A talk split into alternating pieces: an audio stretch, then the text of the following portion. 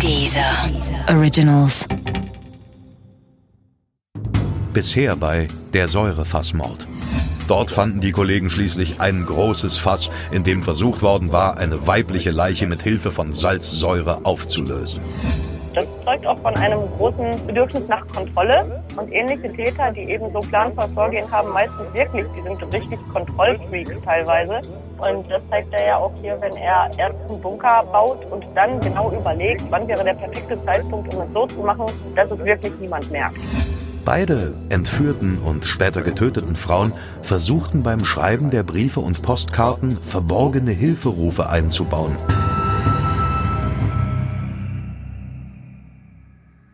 Der Säurefassmord Teil 5 Rheinstrom konnte sich ungestört an den Frauen vergehen und seinen sadistischen Trieben freien Lauf lassen.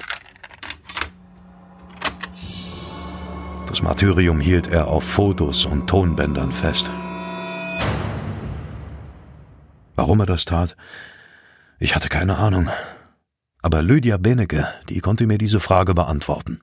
Einerseits ist das ein bisschen wie beim Durchschnittsbürger. Wenn der Durchschnittsbürger einen schönen Urlaub macht, dann macht er ja auch Videos oder Fotoaufnahmen davon. Warum? Um sich zu erinnern. Der Durchschnittsbürger schaut sich die Fotos an und sagt, ach, das war so schön am Strand.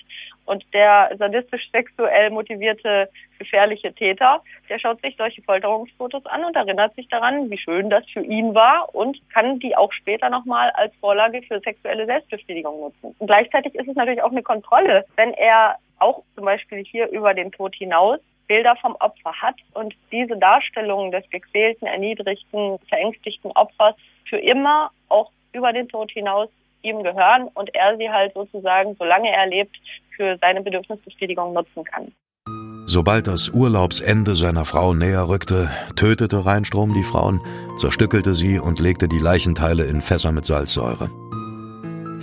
Beim Prozess im Mai 1996 wurde ihm von einem Psychiater eine sadomasochistische Fehlentwicklung und eine schwere seelische Abartigkeit attestiert. Allerdings sei er bei seinen Taten stets voll steuerungsfähig gewesen. Ein Geständnis legte er vor Gericht nicht ab, im Gegenteil. Rheinstrom erklärte beide Todesfälle zu Unfällen. Klaus Püschel und das Gericht hielten seine Schilderungen jedoch von Anfang an für reine Schutzbehauptungen. Also im Zusammenhang mit den Tötungen zu Frau und Frau hat er recht fantasievolle Schilderungen abgegeben, die das Ganze als Unglücksfälle darstellten, die er nicht persönlich zu verantworten hat.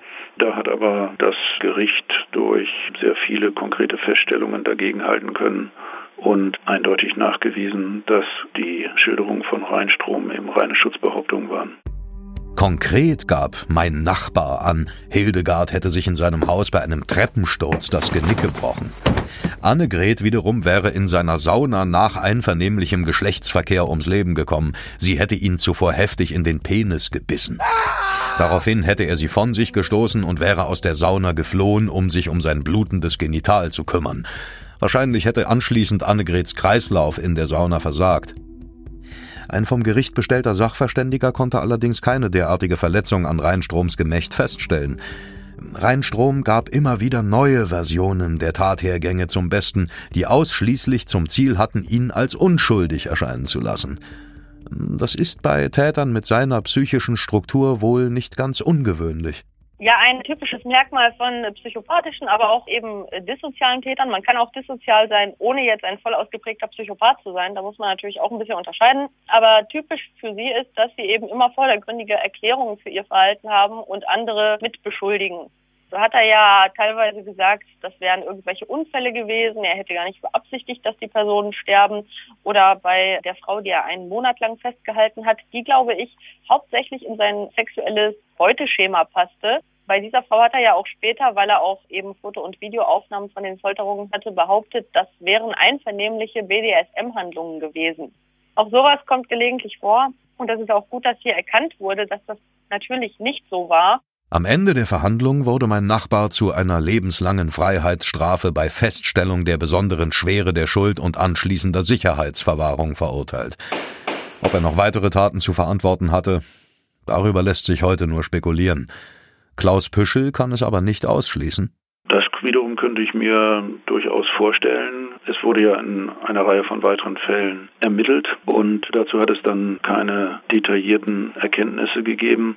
Ich denke, Rheinstrom wäre durchaus ein Fall für eine Cold Case Unit, dass man tatsächlich nochmal überlegt, welche Fälle es damals im norddeutschen Raum gegeben hat, die ungeklärt sind und die in sein Tatschema passen. Es gab ja durchaus auch die Überlegung, ob eventuell im Ausland andere Taten begangen hat. Aber das ist auch vorzugsweise Spekulation, konkrete Anhaltspunkte Dafür gibt es nicht und konkrete Anhaltspunkte dafür, dass Rheinstrom hier in Hamburg weitere Opfer hatte, sind mir auch nicht bekannt. Die Vorstellung, dass mein Nachbar noch weitere Taten in seinem Haus, das nur einen Steinwurf von meinem entfernt war, begangen haben könnte, lässt mich bis heute erschaudern. Auf freien Fuß wird der im Boulevardjournalismus zum Säurefassmörder stilisierte Lutz Rheinstrom zwar nicht mehr kommen, und dennoch bin ich mit meiner Familie aus dem Dompfaffenweg weggezogen. Ich hätte es nicht ertragen können, durch den Blick auf Reinstroms Haus täglich an seine Taten erinnert zu werden und stets aufs Neue damit konfrontiert zu sein, jahrelang in unmittelbarer Nähe zu einer in Salzsäure aufgelösten Frauenleiche gelebt zu haben. Dennoch bin ich froh, dass mir Lydia Benecke und Professor Klaus Püschel für ein Gespräch zur Verfügung standen. Beide haben mir das Gefühl vermittelt, als Polizist nicht versagt zu haben. Ich hatte lediglich das Pech, in der gleichen Straße gewohnt zu haben wie ein Serienkiller. Ich habe den Mörder in Lutz Rheinstrom nicht erkannt. Doch das Böse in einem Menschen tritt einem selten als freundlicher Nachbar entgegen.